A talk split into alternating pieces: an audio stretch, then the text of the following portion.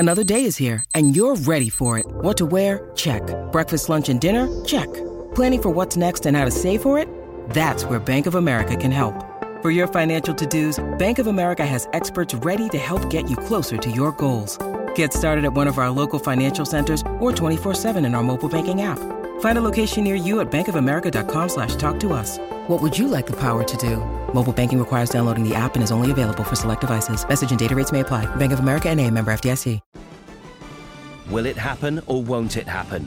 You can bet on it with the Betfair Exchange, proud sponsors of the Final Furlong podcast. The Final Furlong podcast is proudly brought to you by attheraces.com, the ultimate online resource for racing fans. Welcome along to a bonus edition of the Final Furlong podcast, where we are talking all things Grand National. I'm Emmet Kennedy. We've already done this on the main show with Kate Tracy and Jess Stafford, but the king of the handicaps at the races, Final Furlong podcast legend, Mr. Rory Delargy, is alongside me. Rory, how are you, my friend?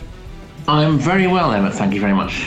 You weren't in attendance at the Gravy Train luncheon, I believe. Did you happen to see the interview with Nicky Henderson? I've seen it flagged up. I haven't actually listened to it. I saw a tremendous interview with Willie Mullins, though.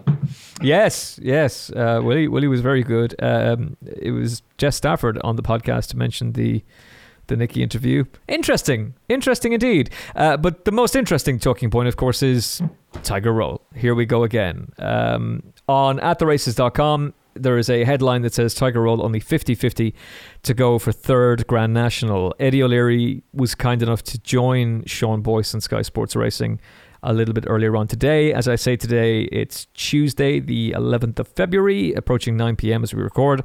And the two boys had a conversation about the historic Grand National winners, prospects, the compressed handicap, and Eddie basically not being happy with the entire situation. However, Rory, you yourself have identified some inaccuracies with what Eddie has said and take issue with some of the stuff that he has said as well.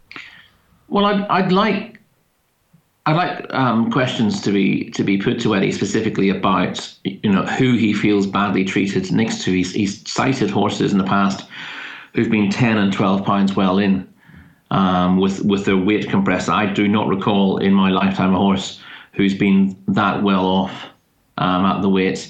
You've got scenarios where horses who, you know, previous Gold Cup horses who've been enticed to run in the race on the basis that their standout rating comes from different seasons or on different tracks and that kind of thing. So you had Bristol de May, I suppose, was reasonably well in last year but didn't run. And the idea was it'd be great to have a horse like him in the national. And his rating outside of Haydock would be different to his rating overall because his handicap mark reflects his Betfair Chase runs. And you can see why a handicapper with total discretion might frame that differently. But I don't recall horses being 10 and 12 pounds well in on that basis. Not that I've been keeping a specific track, but I wonder whether some of the horses that Eddie O'Leary is mentioning here are horses who ended up being well in because they improved after the weights came out. So horses like Synchronised, who won the Gold Cup. And then we know what happened in the national with Synchronised, sadly, but you know, he'd been well ahead of his mark. And historically, there've been horses like that who've gone into the national on the back of wins at the Cheltenham Festival, whether they be handicap wins or whether they be big efforts in the Gold Cup. Rough Quest being an obvious example of one who's won. He finished second in the Gold Cup. And then would have been thrown in off 10 stone something in the Grand National and Judy got the job done. And I wonder whether one or two of the horses that Eddie O'Leary is referencing here, because he didn't mention any horses' names, are horses like Synchronised.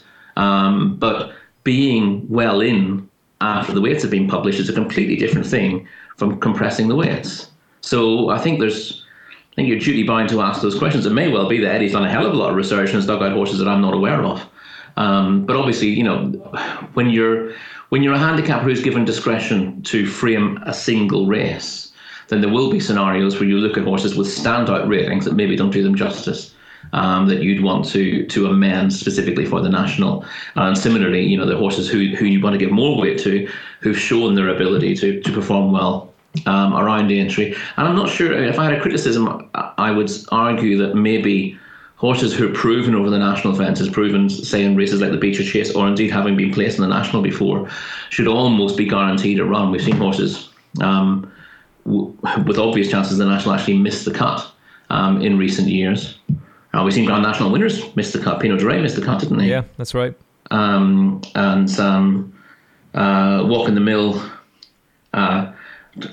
pretty much missed the cut 2 years ago. Ended up being the last reserve, or the second last reserve, and got in on the day, but then was found to be lame in the morning of the race, so couldn't take his place before being placed last year. So there are anomalies like that. But I'm, you know, this £10 and £12 compression is something I've not seen, unless we're going back a long time and you're looking at Grand National specific weights that I've not looked at. And the other thing that's worth bearing in mind. Eddie was unhappy that Native River had his mark compressed by, again, that's the wrong term. The handicap is what's compressed, not individual handicap marks. Native River is racing off a £2 lower mark than his official rating. And Tiger Roll is racing off a £1 lower mark, but he's actually £2 lower than his mark for winning this race last year. So he was handicapped. He was given a mark of 172 on the Anglo-Irish ratings. He hasn't run since.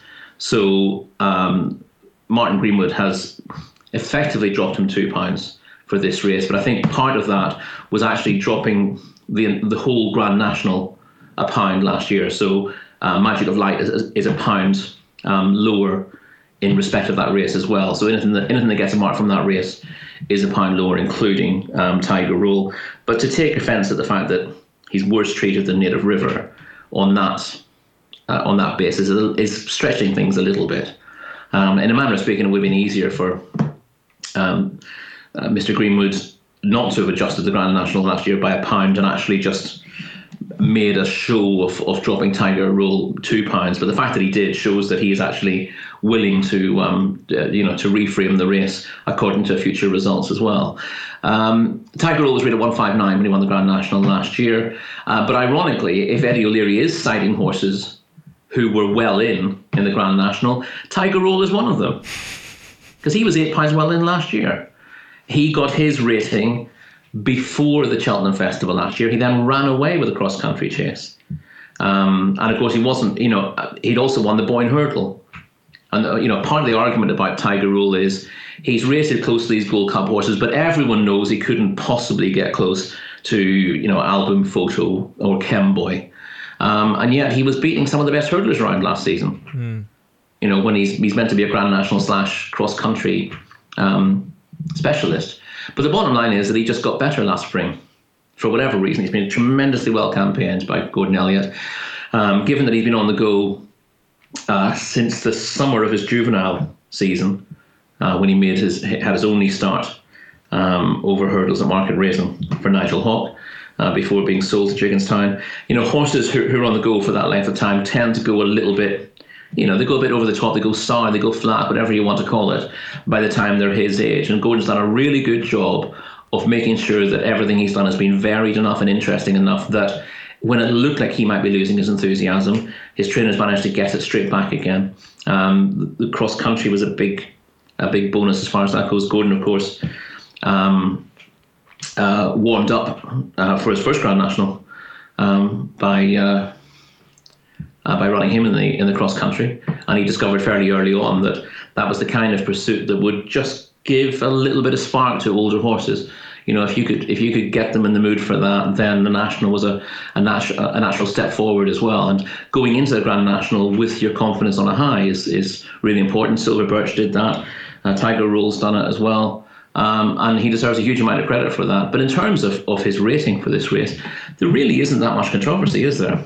Well, I don't think so. And look, we've been talking about Tiger Roll since 19 Dickety-Doo. Yeah, he's essentially, he's on a £3 higher mark than for his penultimate win But if you think that's very fair handicapping. If you think about just the genius of Gordon Elliott as a trainer, like he gets hold of him from was it Nigel Hawke you were saying had him initially, right, yeah. And he finishes placed in the Spring Juvenile Hurdle. He wins the Triumph Hurdle.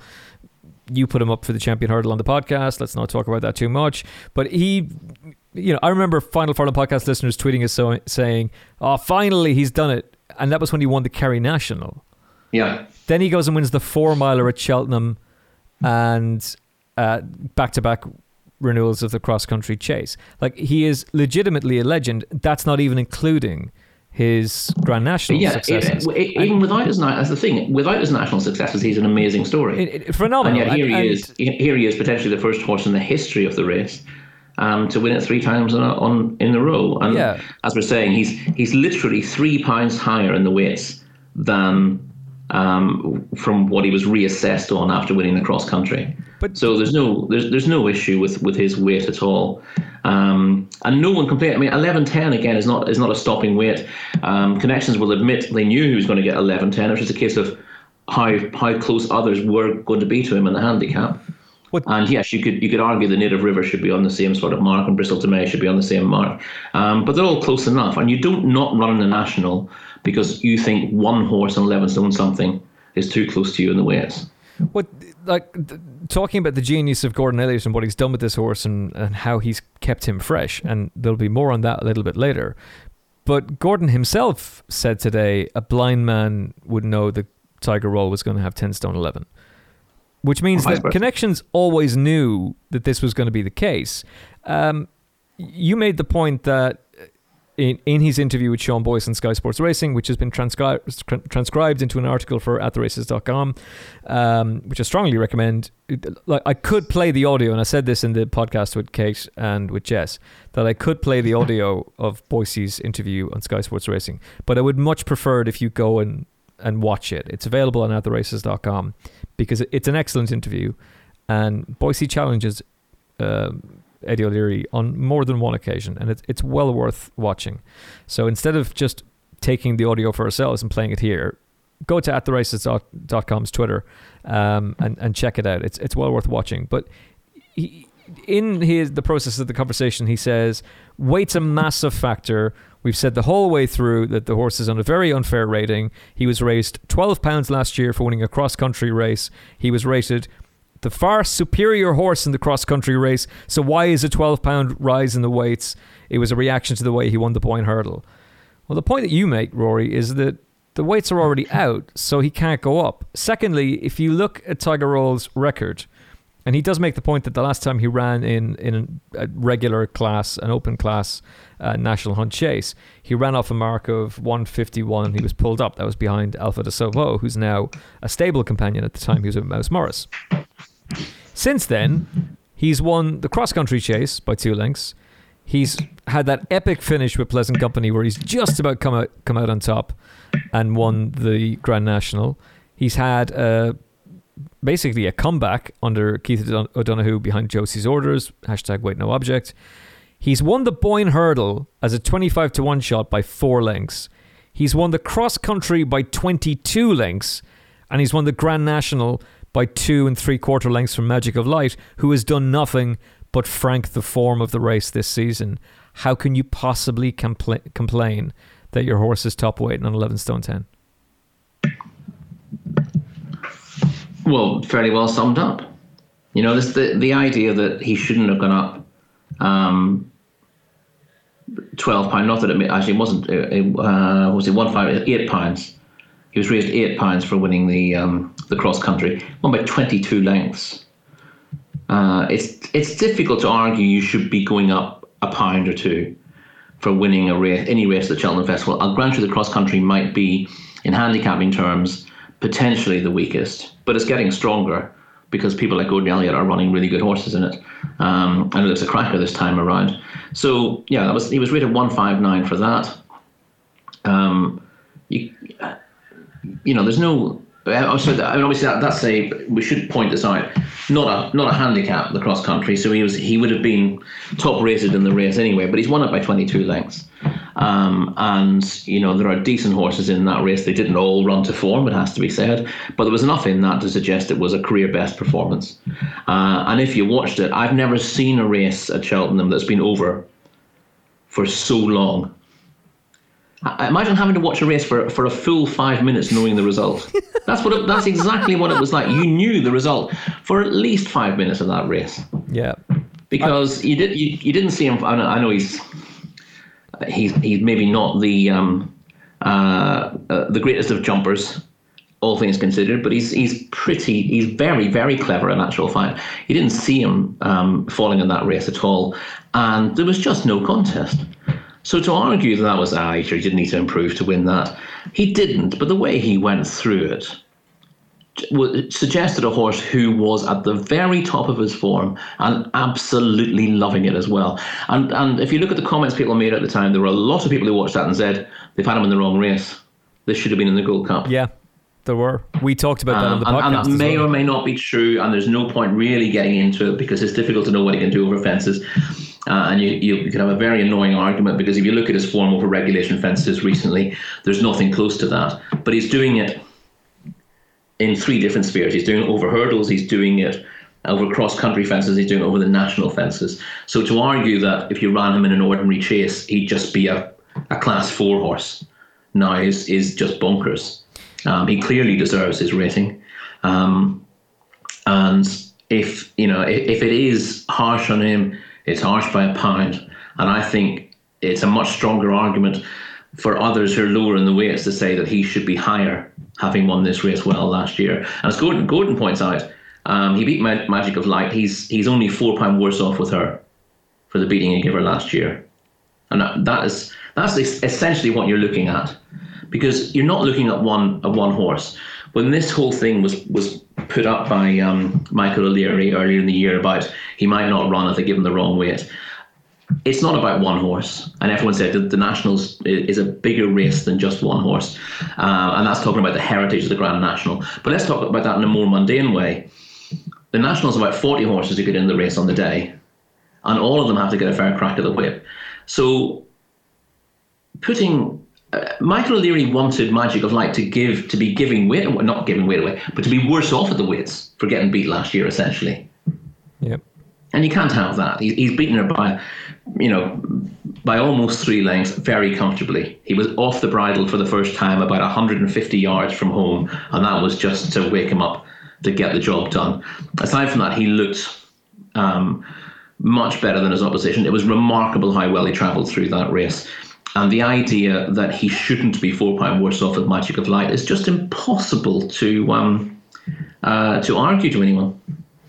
But are they also not contradicting themselves by the team as a whole issuing the statement that the Grand National will not be the only race that will enter him for at Aintree? He'll also be given an entry in the Grade 1 Betway Bowl. And that's Eddie O'Leary saying that. Now, bear in mind that Kemboy, who is favourite for the Gold Cup, won the Savills Chase last season, won this race, and then went on to go and win the Punchestown Gold Cup.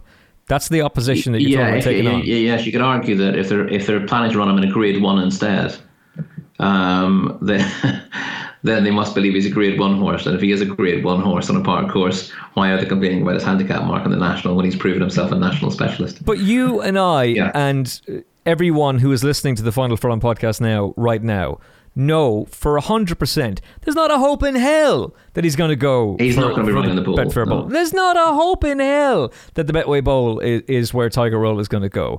But it is just contradicting every single thing that they're saying. And also, the weights are out now. So, okay, if you want to make your point beforehand and try and apply pressure on the handicapper, that's one thing. But now the weights have been announced. You've publicly stated with Sean Boyce on Sky Sports Racing that you have no problem with the fact that he's on the same mark as the Irish Gold Cup winner Delta Work, who's an unlikely runner. But you've said that. You've now stated that you possibly will go for the Betway Bowl. which we know he's no chance of running in. They're never going to do that. It's a pity there isn't a selling hurdle on the card of the entry, because then they could really make a point and go, well, we'll stick him in the cellar because that's all he's good for. But why are they? Why are we still having this conversation? Why is? Well, that's the thing. You know, the weights are out. It's done. It's up to us whether we have the conversation, really, isn't it? But we have to. It's everywhere. Like that's the point. Is that it's all over the place. And look, Martin Greenwood. And I said this to you last year. Tell me the name of the BHA handicapper. Because I couldn't think of it. Because I always thought that the Grand National Claude Duval Gravy Day lunch was all about Phil Smith. And I think that Phil Smith did a lot of good things for the BHA, but I think he did a little bit like Premier League referees, liked to do a lot of things to get attention for himself. Martin Greenwood doesn't do that. You rarely hear from him. And... I didn't even know what the guy looked like until there was a picture of him put up today in one of the publications. But he was asked about all of this. And, you know, these are, for now, before they leave the game. And I really hope that they have an about turn and decide to stay. But he was asked about the pressure that was being applied to him. And he said, look, it's irrespective of whether you're handicapping a race at Sedgefield or at Aintree, you cannot take any notice of outside noise. You just have to have your head down and concentrate on the evidence in front of you. Other people's opinions do not count. I'm not being callous or cold. You have to do what you think is right for the race, which is what the man has done. Exactly. And in fairness, that's a pretty easy job to do most of the time. Someone did make a fairly good point. It's not entirely relevant, but it helps to understand that the role of handicappers is different in different parts of the world. You know, in the States, they have a number of very high-profile handicaps on the flat. And there, the job of the handicapper isn't to give everything an equal chance. Theoretically, it's to give everything an equal chance. But you're looking to attract horses from different jurisdictions. So the track are telling their handicapper that we want these horses to run. So there is pressure to make that handicap less fair on the run-of-the-mill runners and more attractive to the high-profile horses, because you want them to turn up and run. So it is a bit of a tough job for handicappers in different parts of the globe. But thankfully, the way it works in Britain and Ireland is you get a very rigid set of handicaps and well-known rules as to how to frame those. And once you've established the merit of high-quality horses, then things fall mostly into place. It's not easy with unexposed horses, obviously.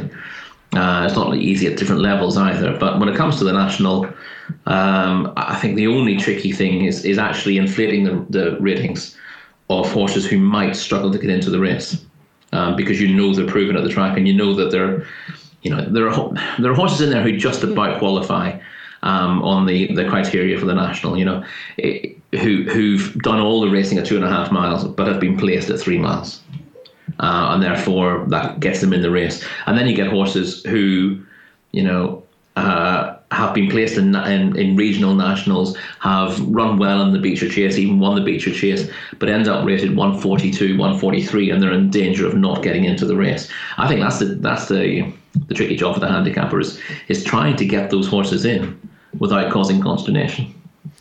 There's another thing that I want to talk to you about, and then I want to, because you are the king of the handicaps, get your thoughts on who the best anti-post bet for Final Furlong podcast listeners is in the Grand National. So no pressure, Rory, seeing as you caused a monster gamble at the weekend that didn't quite come off. Yeah, we're now developing a record of having horses punted into virtual favouritism from massive prices and running like hairy dogs. Well, to be fair, for a long way, I thought Holly Price was going to win. And he did. I tore my virtual betting slip up at the second hurdle. Oh, dear. Okay, well... Because the one thing I didn't want him to do is lead. And you said that, to be fair. Yeah, so when he got to the front, I wanted him to be reasonably handy, but I didn't want him having that much daylight, because... Yeah. He only just stays the trip, and he ended up going too hard. And We'll get it back in the Swinton. Don't worry, when they've forgotten all about him. There you go. We'll get it back in the Swinton hurdle, and let's see if we can move the market again with yet another of Rory's selections. But you'll remember, Rory, and we talked about it at the time last year, that when interviewed about a third Grand National, Michael O'Leary said, no, we're going to retire him. And I think that his line was something along the lines of, we'll go to Cheltenham, we'll go for the cross-country again, and then that's it, it's done. We're not going for another Grand National. So immediately he was killing the narrative of a third Grand National, and essentially getting ahead of public and media pressure that may be placed on him. Yeah. Interestingly, in the midst of all of this controversy that they're talking about with the handicap weights that's been handed to the horse, Eddie O'Leary has today said that all being well, he'll be kept in training next season. So complete about turn.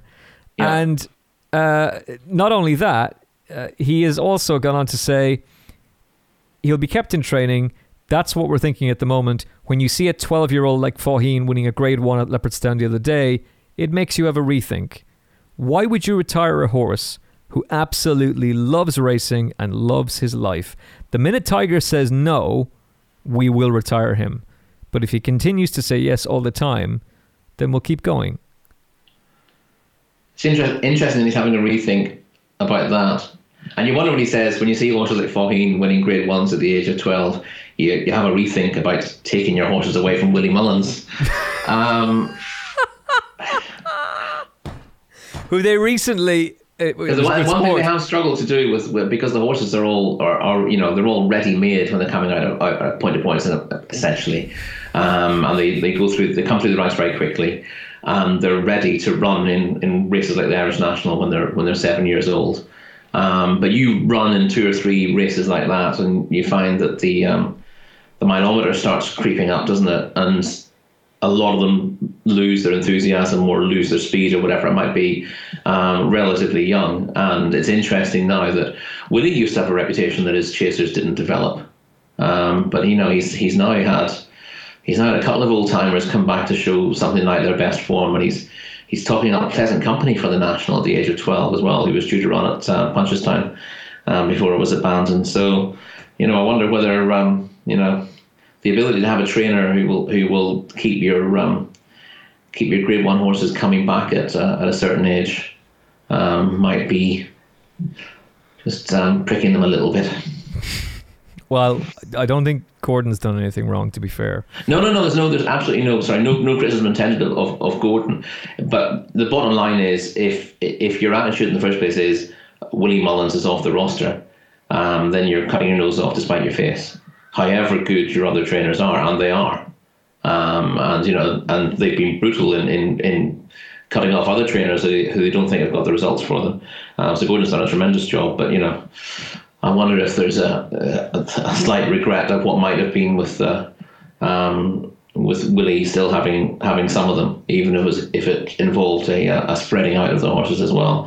But I don't think Willie's not exactly courting the O'Leary horses back, given what he said in his interview at the Weights Lunch today. Yes. Do you want to, just for those who haven't heard it yet, would you like to paraphrase if you'd like? Whoever interviewed him said, I don't think Michael O'Leary's very happy about the way the Tiger Roll's got. And Willie laughed and said, I'm not entirely sure Michael will be happy even if Tiger Roll won his third National. But again, that sounds very mean when you say it like that. But in fairness, the way Willie said it, there was plenty of humour in it. He wasn't a man who was begging for his job back, but at the same time, he was a man who recognises that it's Michael O'Leary's persona to get what he wants by, making out that he's not happy with the status quo. Mm. He's not a man who says, "I get plenty of money, sure. I don't mind being shortchanged here. I don't mind if you take advantage of me a little bit."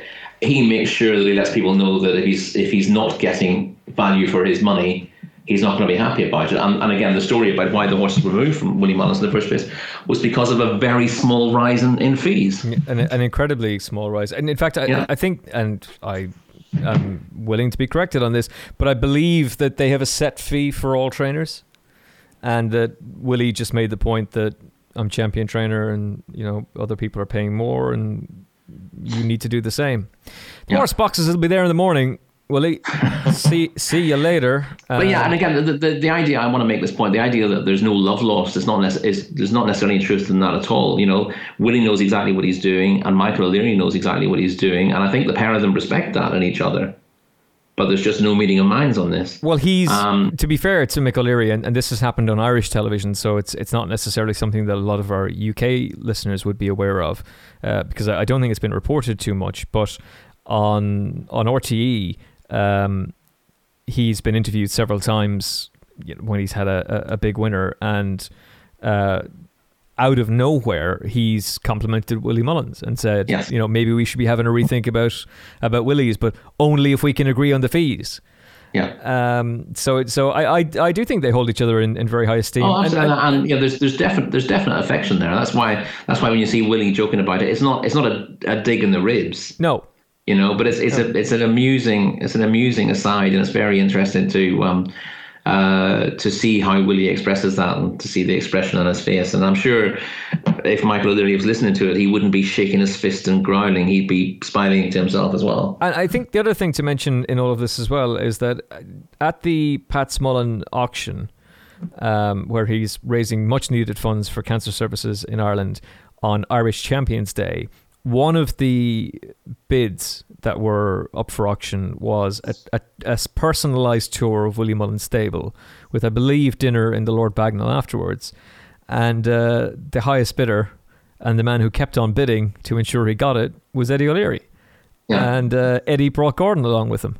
And the boys posed for a photograph. Patrick Mullins, Willie Mullins, Gordon, Eddie, and another member of the crew all posed for a photograph saying that a great day down in Culsutton.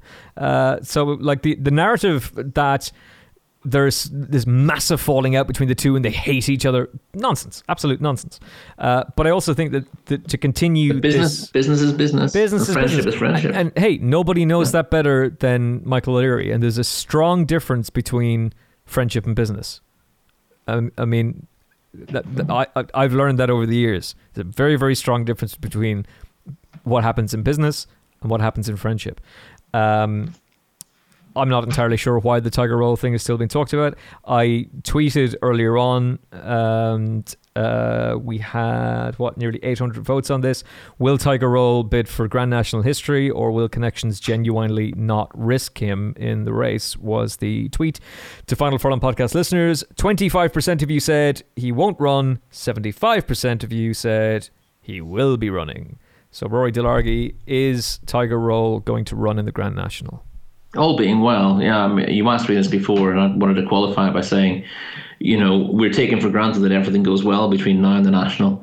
He's got to run on the Boyne Hurdle. He's got to finish the cross country, or he's not qualified for the National. Now, that's a very important point to make, by the way. He has to finish a race over obstacles to qualify, as in jumps. So the cross country is included in that, in order to qualify for the Grand National, which some listeners, and I'm not being in any way patronising, and I hope that it's not coming across that way, you might think that the dual winner automatically qualifies, but no, you have to run over fences, which includes the cross-country. As long as you finish that race, you then qualify for the Grand National. Yeah, there was. I mean, thinking about when this came in, I wonder if it was precipitated by the prospect of Vic's Canvas running on the race as a 14-year-old when he'd not been seen since the previous year's National. That's a good. He didn't run in the end, but it was, you know, the connections had said, you know, preparation hasn't gone quite as we wanted. We'll be able to get him there, but he won't be able to get a prep run.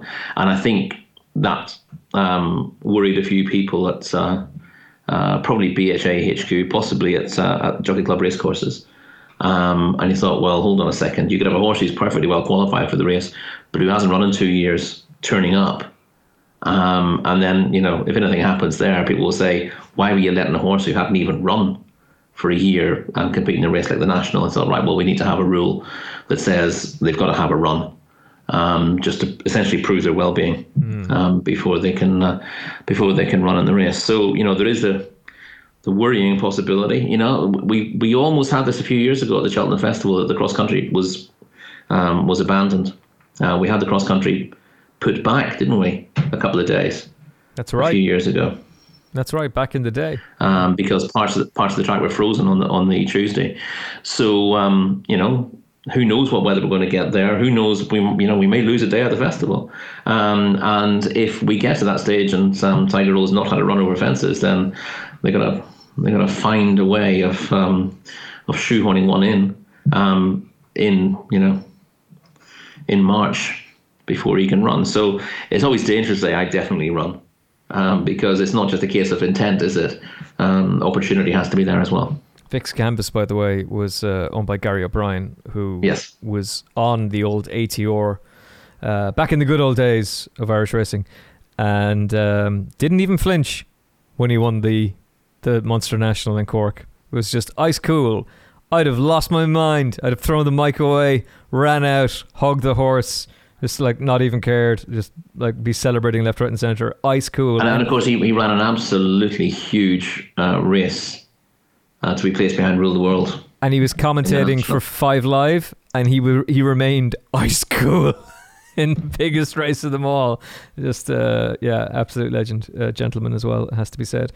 Right, I think we're done with the Tiger Roll conversation. I think he runs. I think what you really want is a Grand National winner, don't you? Yes. So we've come to that segment of the podcast. I know what you want.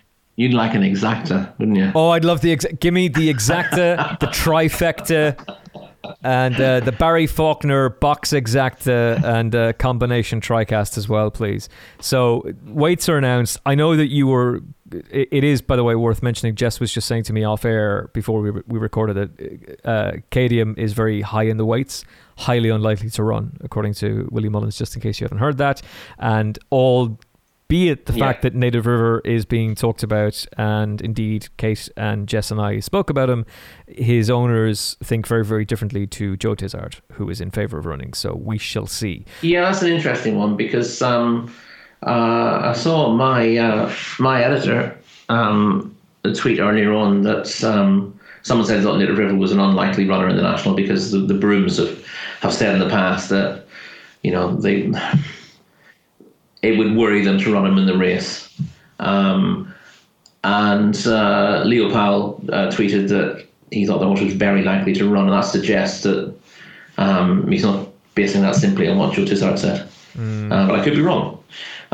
So, he's certainly got a very, very tempting weight. He's a horse you'd love to see in the National, wouldn't it? And particularly after what he did on Saturday, you'd love to see him. And to be fair, it was Kate and Jace and Jess were making that point. You would love to see him tackle the National fences. Can I just put it to you, and I don't want to go down a rabbit hole here, Rory. Uh-huh. We spoke about it very briefly in the production meeting beforehand as well, but I'm going to ask you because Boyce, to be fair to him, put it directly to Eddie O'Leary as well. But if you've got the leading owner, champion owner in Ireland, champion owner at the Cheltenham Festival in 2018, and the dual Grand National winning owner, if you've got him, and then if you've also got the Barracodes expressing concern about running in the Grand National due to the weight that the horse is going to carry, particularly with Tiger Roll when he's only carrying 5 pounds extra, and 5 pounds is nothing. Realistically, in the grand scheme of things, it's not. Kevin was making this point on Sky Sports Racing today that 5 points, it makes very, very little difference in the big scheme of things. Does it not send out the wrong message when you've got leading owners and leading voices of racing saying such things about the Grand National? Yeah, first of all, it very much depends on the context. And you need to contextualize comments like that. If you suggest that you have no qualms whatsoever about running a horse with 11 stone 6 in the Grand National, but you would suddenly consider it to be unsafe with 11 stone 10, then you need to have a word with yourself. You really do. Obviously, if we take this to extremes, if you said the horse got to carry 15 stone around the Grand National for 4.5 miles, you would say, well, that's asking too much. So there clearly comes a point where a weight becomes a concern. But historically, horses have been asked to carry 12 stone 7 over the national fences until certainly the post-Second World War and through the 70s. 12 stone was par for the course. Red Rum carried 12 stone or very close to it for his last four Grand Nationals. And, you know, that wasn't deemed to be too much. In fairness, I've always been in favour of having the championship races run with as little weight as possible because, you know, if you argue that a horse carrying 12 stone giving 2 stone away in a handicap to a lesser horse has got no chance because of the weight they're carrying, then you're admitting that the weight is an issue in terms of your ability to win or the performance you can put up. So I've always been in favour of the championship races, the gold caps of this world being run at 11 stone 10, and I'd happily have them run at 11 stone 7 or 11 stone if we get there, because the less attritional they are, the better. So that's obviously an issue, but it doesn't suddenly become a welfare issue. It's a performance issue and it's a longevity issue. It's not a welfare issue. And you know, owners who know the game as well as Michael and Eddie O'Leary should know better than to suggest that's a welfare issue, because that's not really what they believe. And indeed, when Eddie was asked this by Sean Boyce, he backed off it fairly quickly. He did, to be fair. Because he basically said, well, you know, are you suggesting that people are running their horses in the Grand National knowing they think it's a welfare concern? And he said, no, every single horse who lines up at Aintree, there will be no concerns for their welfare at all. They wouldn't be running otherwise. And that's the point. We do have to face the fact that there will be a rate of attrition in horse racing, and there'll be a higher rate of attrition in jumps racing than there will be in flat racing. But there's also a rate of attrition for horses standing in fields. Yeah.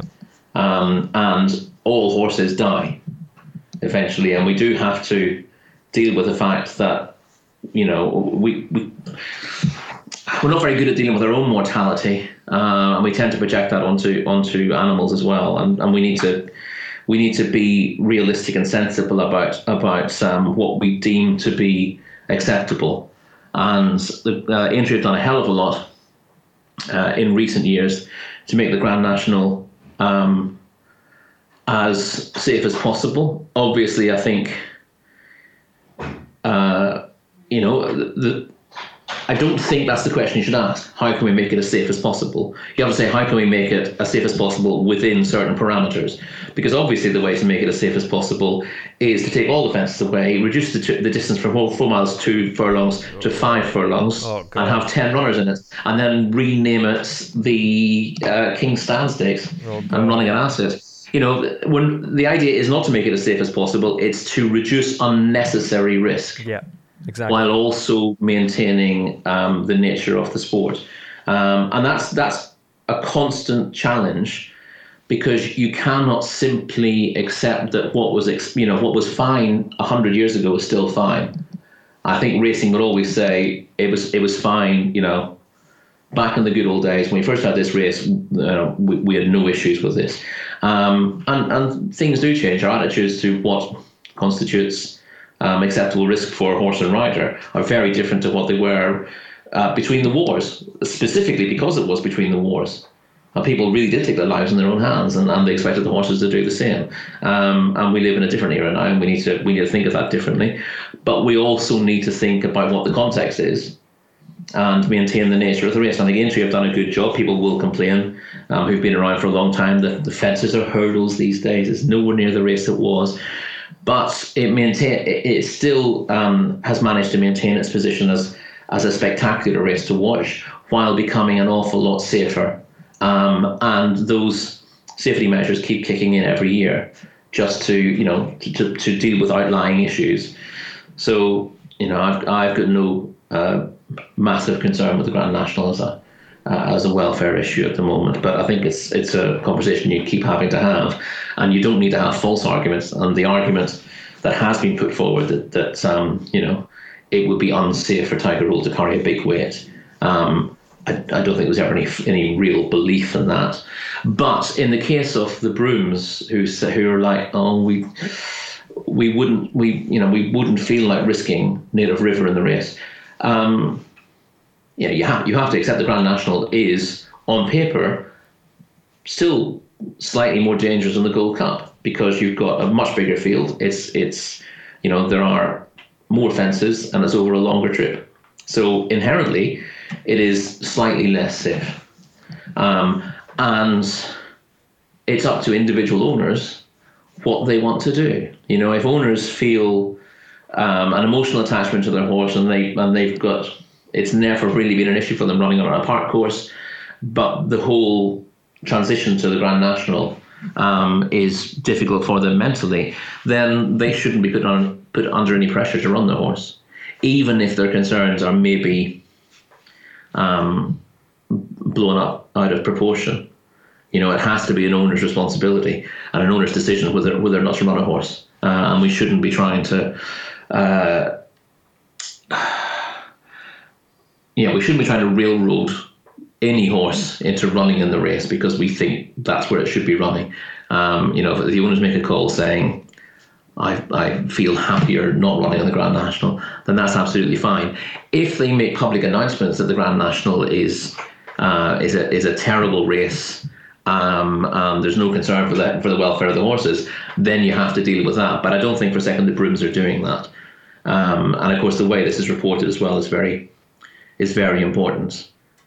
People don't tend to read context, but if we're involved in racing and we're reporting what people say, we should make sure that what we say is reflective of the actual content of people's conversations rather than look for headlines that get people reading. Exactly. And also in the Twitter generation where our listeners are far more intelligent to fall for that trap, but there will be those outside of racing who may very well see a headline like that and go, oh, so they have a concern. They're a leading owner and they have a concern. They wouldn't enter the horse in the race if they weren't genuinely considering it. And they wouldn't enter the horse in the race if they had a welfare concern. There is no welfare concern. It's as simple as that. Right. You've had a time to look at the weights. You were already assembling your shortlist. I will tell you right now, Rory Delargy, that you are banned from tipping Maldini. Can I briefly touch on Maldini, though?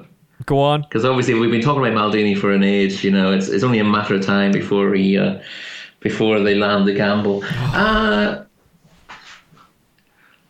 Pat Kelly winners in the last 18 months.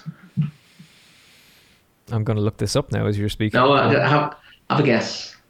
Oh, sorry. You want me to actually guess it? Okay. I'll tell you what. I have to close the screen. Pat Kelly winners over the last 18 months versus Alan Berry winners over the last 18 months. Jeez, there's a question. All right. Who's got the better strike rate? I feel like this is a trick question. I'm going to say that Pat Kelly has had... how many months? 18 months. Okay, I've genuinely... The laptop screen is closed. I have no idea. I've folded it down. Seven? Well, I can tell you that Alan Berry's had 3 winners. I'm going to go with 7. 7, you think? The answer is 1. From 120... 120 something. I don't have the figure right in front of me, but 120 odd over the last 18 months. 1 winner for the Kelly yard. And the one thing we've always said about Pat Kelly, you've only got to look at his strike rate to know that you don't have to ask any questions. If Pat turns up with one at the Cheltenham Festival, you just back it. And although his the way his horses have run at Cheltenham, you know, is still decent. But disappointment in the Gold Cup last year, of course. I don't know. I don't know. No one knows what the issue can be because you can't talk to Pat Kelly. But it is certainly disappointing for a yard that it's always been focused on quality rather than quantity, of course. Well, excuse my French, but fuck me. I'm also just looking here at Pat Kelly's last 4 runners. Now, one of them admittedly was 100-1 shot and another was 20. But, oh dear. Captain Jimmy was beaten 42 lengths.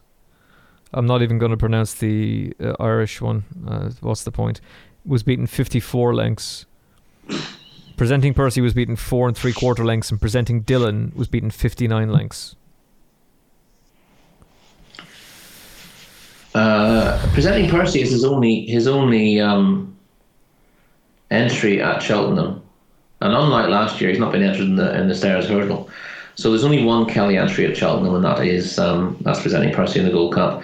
And there's only one Kelly entry beyond that, and that's Maldini in the National. Yeah, I'm just looking at that myself. So, you know, I kind of half think this is the perfect smokescreen for the greatest double of all time. But in fairness, you have to keep your hands in your pocket at the moment with results like those. You are not allowed to tip Maldini. Absolutely not. Right, well, let me put you out of your misery then. You don't fancy him? Well, I'm not gonna tip him. Good man. Okay. So, are we looking at a short list of just one, or is there two? I'm gonna put two up for you. Okay. One of them is a long way down the weights, but ridiculously well handicapped. And I'm hoping his price holds up, but there's a bit of blue about him. He is 25-1 in two places, and that is... And in fairness, if you listen to me talk about the Grand National at all this year, you'll be aware that I'm very sweet in the chances of Lou Broy, who won the National Hunt Chase at Cheltenham last year. So here he is, a graded Cheltenham Festival novice winner last season, who is... You know, when you consider that... The Delta Work, he was beaten in the novice chase at Cheltenham last year, is top weight with 11.10. Le Broy with 9 stone 13, who won the National Hunt Chase. Now, there was an awful lot of negative publicity after the National Hunt Chase, and not an awful lot of people trying to pin a figure on the race. But whatever happened in that contest, Le Broy would have gone very close to winning it. It's not like they all fell in front of him, and he's sort of staggered home in front. Two horses have seen that race out thoroughly, and have come a long way clear of a bunch of tired horses in behind, Le Broy being the one who won it. He's had two runs this season with his yard struggling for form. He shaped tremendously well in the Beecher Chase in December, jumped really well, was held up, jumped himself into contention, looked a big threat with two fences to jump, and then got tired. If you didn't know him, you'd say maybe he didn't stay. I'd say he got tired because he needed the run, or just because the horses from Ben Pauline's yard were just not seeing the races out at the time because, you know, they were essentially at 85% fitness or whatever figure you want to put on it because of this low-grade infection they had, or the fact that they had a big batch of hay that was substandard, so they weren't getting the nutrients they needed and they weren't 100%. He then ran in the classic chase at Warwick, and again he shaped really well. They had a false start there. He was ridden by a claiming amateur. When they jumped off the second time from the standing start, he got caught at the back of the field when he would have raced prominently. He was trying to jump off reasonably prominently in the first place. He then got buffeted around towards the rear of the field. And the thing about Warwick, it's always on the turn. If you don't get in a good position at Warwick on the chase course, very hard to find a place to make ground, and he never could before staying on late in the day to pass most of the field.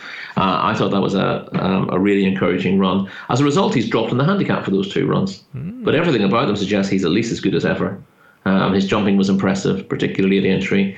And ironically, he's now so well handicapped he might not get in the race. I was just looking at that. He's currently number 71 on the list. Is he 71? Yeah, I mean, number 72 got in the race last year. So he's on the cusp. And I hope that he just gets in. Of course, if he's able to win a race between now and then, A, good for his confidence, B, although you can't go up in the weights, you can get preference from the mark you're on based on your adjusted mark. So he's on 145 as his rating. And if his handicap mark goes up between now and then he will be the horse rated 145 most likely to get in the race, if that makes sense. It's not random. The horse with the highest rating who falls on the lowest rating that gets in will be the horse that gets in the race. So I hope he sneaks in the bottom. If he doesn't, c'est la vie. You haven't done your money, you get your money back as a ballager, that horse. Yes, but I hope he makes the race. Important to highlight that bookmakers really should be refunding you on horses who get balloted out, and if they don't, please let us know. Do you think it's significant that Jamie Codd came over to ride him in the Beecher? As in, do you think that he will be on board him again come Grand National? All being well, I don't mind. Obviously, he rode him at Cheltenham last year. Yeah, to win him there, yeah. And obviously, he gives the impression he'd like to get the ride again. What's Jimmy's bottom weight? Oh God, he doesn't. You know, he doesn't have to do light weights, but he's not heavy. But obviously, he'd be getting in. Hopefully, with 10 stone, because his lowest riding weight is Tiger Roll isn't running. His lowest riding weight in the last 12 months was 11 stone. Yeah, so I'd imagine, given that he doesn't have to ride lighter than that, that he wouldn't be riding at 10 stone. But I don't know. It's 10 stone's very light. Could also be the case that Gordon Elliott's sending an army over, and it may very well be that he'll be attached to a Gordon Elliott horse instead. Now, I wouldn't worry too much about that. Is your second pick? And here's the question: which of these two is your preferential? Is your preferential horse, and is your second pick a shorter price or a bigger price? My second pick is a bigger price. I've made both of them a fair degree shorter, I have to say. My second pick is a horse who pulled out on the race last year but had excuses. Is a year older. It's quite a young horse who ran the race last year. A year older now, at least as good. Has had a very interesting campaign too. Ramses the Tiger. Oh, Rory! Love a bit of Ramses. He's obviously won a couple of novice hurdles this season, and he was disappointing over fences at Cheltenham in his penultimate start. But he had a winded operation after that. You could almost see something go wrong with him. Traveled very strongly into the race, and just angled out. Tom's good on a two to jump, and something seemed to go straight away. But he had the wind operation. He ran in a grade 2 hurdle at Doncaster, put up the best performance of his life, certainly over hurdles, and very close to the best he's been achieving over fences as well, winning by 17 lengths, despite the fact that he's gone off too hard in front. Now, when he ran the National last year, he was settled sort of mid to rear, and as you know, because of the incident of the first fence, they had to bypass that on the second circuit. Made it very difficult for horses to make ground at that juncture of the course, where normally it's a good place to start making ground. He was left poorly placed on ground that was quick enough for him anyway, and then his reins broke at the second canal turn. So fair play to David Noonan, who didn't pull him up straight away, but continued, but found that he wasn't able to ride him effectively, and ended up pulling him up just after the last, I think. He's a lot better than that suggests. He'd be a lot happier on softer ground. But I think the campaign he's had this season, being able to run on novice hurdles, is very good, because it gives him a little bit more mileage, and it gives him a bit of confidence as well, I think. You know, people occasionally question whether horses really can have confidence, because we view it as a human thing, but it definitely is. Horses have got big personalities for whatever, you know, whatever. If you work with horses, you know when they're up, when they're down, and you know, some of them have better personalities than others, and some of them there's not much there really. But people who work with horses all their lives will always tell you that you know, especially with the better horses, you know, you're almost communicating on their level. And winning races is definitely beneficial to their ego, or their confidence, or their psyche, whatever you want to call it. So I think that's done him the world of good. He may run at Haydock on Saturday in the national trial. I sincerely hope which not. He was second in last year. I'd rather he missed that, to be perfectly honest, because I would definitely be backing him for the Albert Bartlett at the Cheltenham Festival. That's come on, Rory. Bigger. He's massively overpriced for that as well. When you consider his form over hurdles, and when you consider the nature of the Albert Bartlett itself, how tough it is for young horses, and you'll see that a remarkable number of winners of the Albert Bartlett have been second season hurdlers. Yeah. With him, he'd be in his fourth season, wouldn't he? But he's not an old horse. He's he clearly stays very well. He jumps very well, and you know, he will keep galloping when he gets tired, as he showed at Doncaster. You know, the pace they went that day, he really should have fallen in a hole. And he was joined by a horse who appeared to be going twice as well as him between the last two hurdles. But Tom Skew wisely steered him towards the other horse and eyeballed him. And then his horse picked up again, and the other weakened on the run. And essentially, Champion didn't really stay the 3 miles, and Ramses does. The margin of victory may be a little bit flattering, but the fact that he actually picked up again at the end of that really strongly run 3 miles, I thought was really likable. And he's a 150 horse over hurdles. He's 150 plus over fences, and I think the way he's gone through this season, they've managed to build in a bit more improvement into him, and he goes into the national again with a decent win. What would he have? He's 10 stone 5. 10 stone 5. That's right. Yeah. The archetypal nice racing weight, as everyone would say about half the field in there. But I'd be very, very happy with that. His experience last year will stand him in good stead, I think. And 40 to 1 is much too big a price.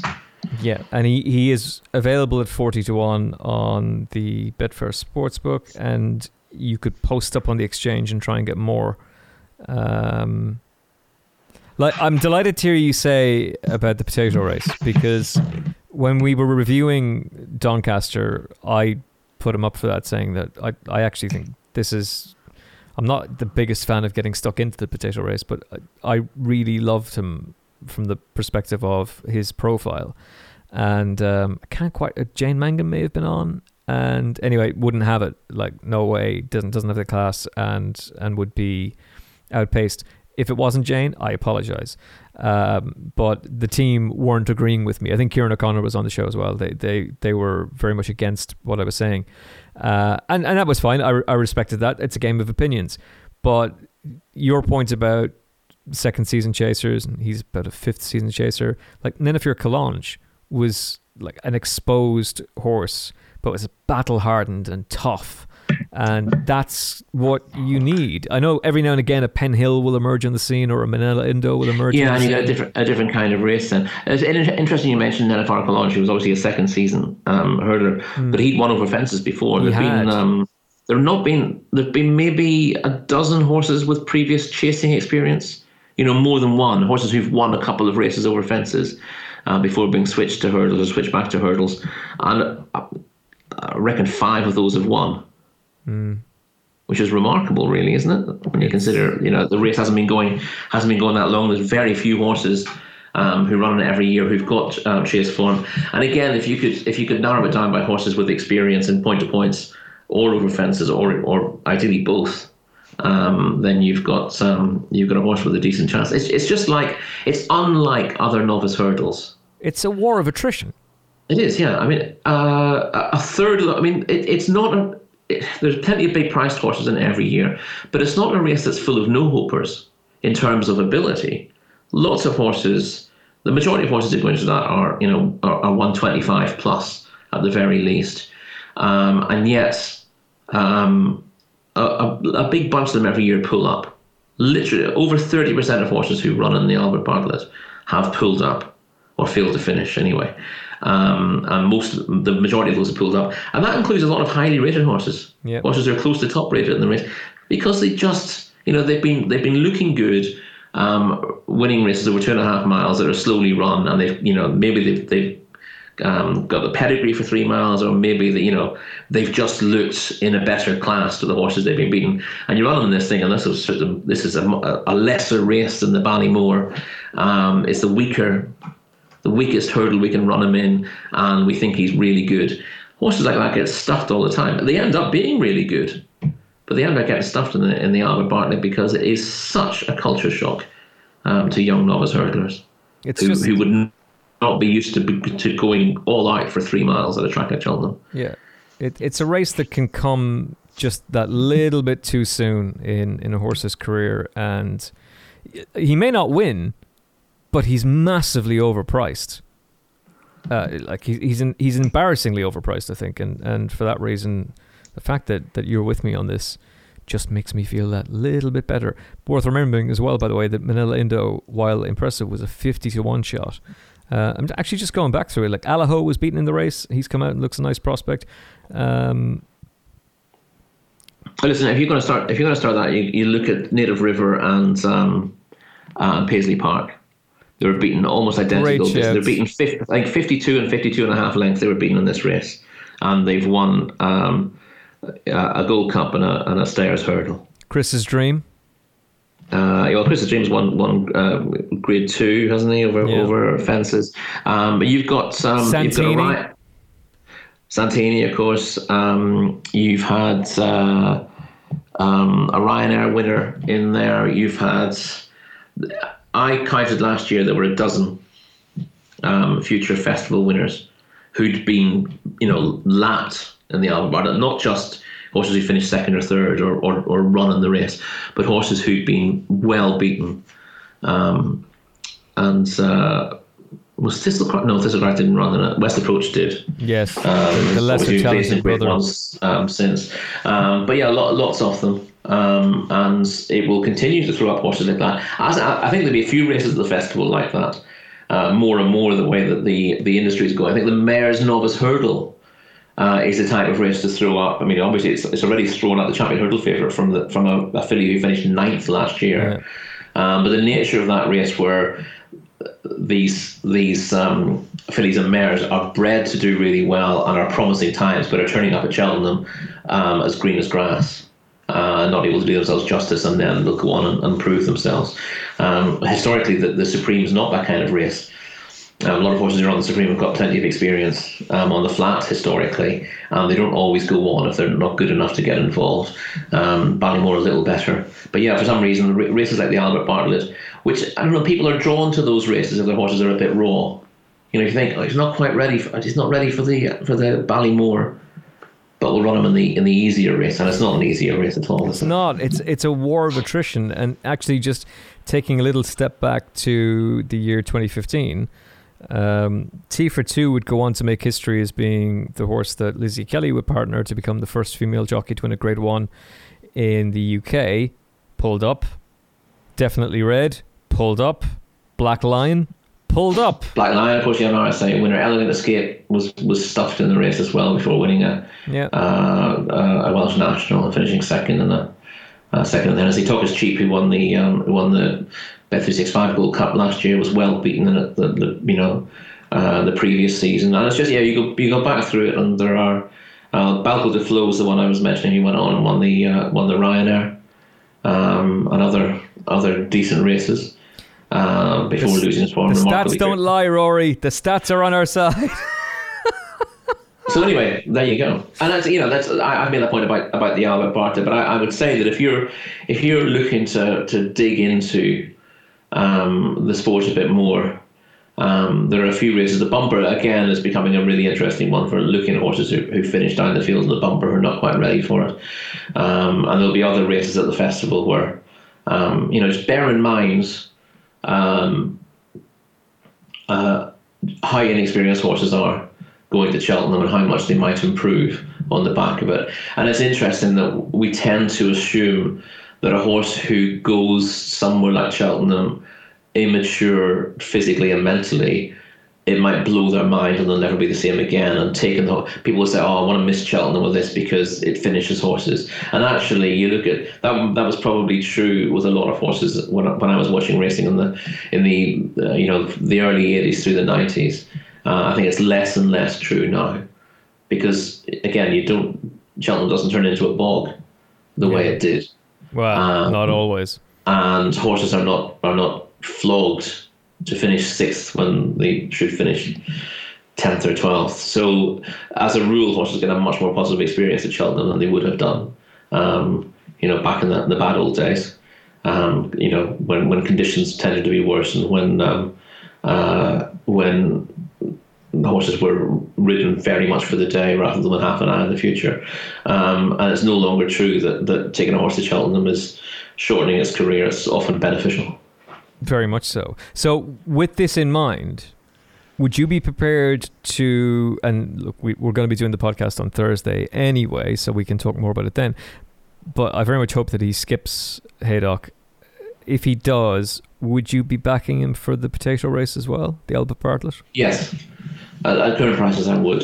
Yeah, and I've gone on record saying that before now as well. So yeah, I'm very interested in the price. This is weird. Rory Delargy and I agreeing on something again. Ramsden Tillé. I'm concerned about that, to be honest. I think you should be. Ramsden Tillé is currently 25-1 for the potato race. On attheraces.com. And all the 33s, And you can get 40. Yeah, and Lydia Hislop agrees as well. She was talking about it in there in Cheltenham. Seriously? The week after, we were talking about that, saying exactly the same things about how he was. Dear me. How he slipped under the radar after that. This is a really good performance, and no one picked up on it. Nobody. And you go on to the race's site, watch it back, watch that Doncaster race back, and then listen to the interview with Tom Scudamore afterwards, and him talking about how he gains ground over his hurdles and he's improved from last season, and that it's all systems go for the Albert Bartlett. And we just need to convince Tom not to kick on down the hill again. Yeah, well, yeah, that would be. Don't kick on, Tom. That would be. Actually, David, can you write? David Noonan, would you mind taking over? Well, David is he's on this horse fairly regularly. He rode in the National last year, so yeah. I don't know what the plan is for if he goes for the Albert Bartlett, but I'd imagine if he went to the National that David Noonan might have the right again. Yeah, I'd like to think so. Not having a go at Tom, but there is that tendency to kick on down the hill, which was drummed into Peter Scudamore as a young man that just doesn't win races at Cheltenham. Well, I'll say this: it paid off on Moonracer in the bumper, and it paid off on Tempor 2 twice. So Tom Scudamore can do no wrong in my mind. And with that, he held on to on Tempor 2. Yes, he did. Just yeah, that's the point. But what a class horse. Shame they're both retired. So with that little bit of aftertiming done, we essentially have a 25-1 shot for the Grand National, and we have a 40-1 shot for the Grand National as well. If you post up on the Betfair Exchange, I'm sure you'll do better. Those horses are Lebroy for Ben. By the way, are you concerned about the form of the yard? Yes, you have to, and I'm still concerned about the form of the yard. I don't know when I last had this conversation. There's a little bit of a myth that Ben had a bump in November, well publicised, consignment of hay that was substandard, and the horses were not wanting to form, and he essentially shut up shop for a while, and then he had a couple of winners within a few days in December. And the general consensus was, there you go, he's back. He hasn't been a winner since, I don't think. No. I say that. I said, well, there hasn't been many jump races in the last week. So I did look at this before last weekend and said, a few running well, but Global Citizen won at Kempton in a Grade 2 as well, so you can't really knock that. And then there's pretty much been nothing since that. So still concerned about the form of the yard. We've seen this before with Rebecca Curtis. She had exactly the same problem 2 or 3 seasons ago. That the nutrient content of the hay she was feeding the horses was wrong, and she then got different hay, and everything was going to be okay. But it doesn't work straight away. You mess around with the horses. Feed through the season, it seems to take a long time to sort all the little issues out, whatever they may be, and it's often into the spring before the horses really bloom again. So that may be the case, and I'm hoping I take comfort from the words of Donald Trump, who says that these viruses and stuff, they usually go away when the weather gets warm in April, so we're not to worry about coronavirus apparently, because that'll go in April. And I'm hoping it's the same with the form of Ben Pauling's stable as well, that a little bit of sunshine cures everything. Total exoneration. Did you hear him the other day? Actually, he was he went on a rant on a press conference at the White House, and he was talking about how badly treated he was, and he goes, what they did to me was shocking, and when I think about it, I think of Abe Lincoln. God, I wish he was here. It's like, what are you talking about? Get back to your Sudafed, man. Get back to your Sudafed addiction. Oh, God almighty tonight. That man's insane. Yeah, so that's fine. The warm weather's going to come along, and we won't have to worry about the coronavirus. Brilliant. So a 40-1 shot for the Grand National in Ramsdale for David Pipe. We're also putting him up for the potato race, the Albert Bartlett, and 25-1, Lebroy for the Grand National. I really like Burrow Saint, who is slightly bigger than 12s, I think. The Irish Grand National angle, and just how good he was on New Year's Eve for Rachel Blackmore as well. I think Willie Mullins seems happy with him, and I'm very interested in him. But obviously, encouraging that Willie describes him as progressive as well. Yeah, and he still thinks there's more to come from Boris Saint. But yep, I have to say I loved what he did in the Irish Grand National last year. Rory, it's been a pleasure to do a Final Furlong podcast Grand National special, despite the fact that neither of us were on the Aintree gravy train today, but that's fine. That's absolutely fine. Enjoy the conversation, my friend, and I'll chat to you again on Thursday. Marvelous stuff. Hopefully we'll be moving markets again on Thursday. Thank you very much for listening to the show. The main show is available for you now as Kate Tracy, Jess Stafford and myself break down the weekend's racing with a view to Cheltenham and indeed Aintree. We talk about the saving of Kempton. We talk about the possible change of the Dublin Racing Festival to a Friday. Not going to happen. And why has that even been mentioned? And plenty of other conversations along the way as well, and one or two rants. So listen to that now. It's available for you on all podcast apps and of course at the races as well. And don't forget that Ascot on Saturday, we're very much looking forward to seeing Surname back in action. We may see Sporting John, but more importantly our Cheltenham preview with Paul Nichols, OBE, Declan Ricks from attheraces.com, whose latest article is a must read on ATR.com, and Jess Stafford and myself as well. Very much looking forward to hopefully seeing you there. If not, you can watch it on At The Races, Ascot and Betfair's social media channels, and it will be available as a Final Furlong podcast special on Sunday night as well. So looking forward to that. It's the Cheltenham preview and we can't wait for it. From Rory Delargy, good night. And from me, Emmet Kennedy, thank you very much for listening. We'll talk to you soon. Good morning, good afternoon, good night. God bless. Get 2% commission on your winnings on the Betfair Exchange with My Betfair Rewards. Opt in now to start saving. My Betfair Rewards allows customers to choose their commission rate and rewards. 2% commission via basic package, which can be altered at any time. T's and C's apply. Have you downloaded the free At The Races app yet? With easy-to-use race cards and form, expert daily tips, plus video replays and in-app betting, it's the app that no racing fan's phone should be without. Available for free on your iPhone or Android mobile. Visit attheraces.com/app for more details.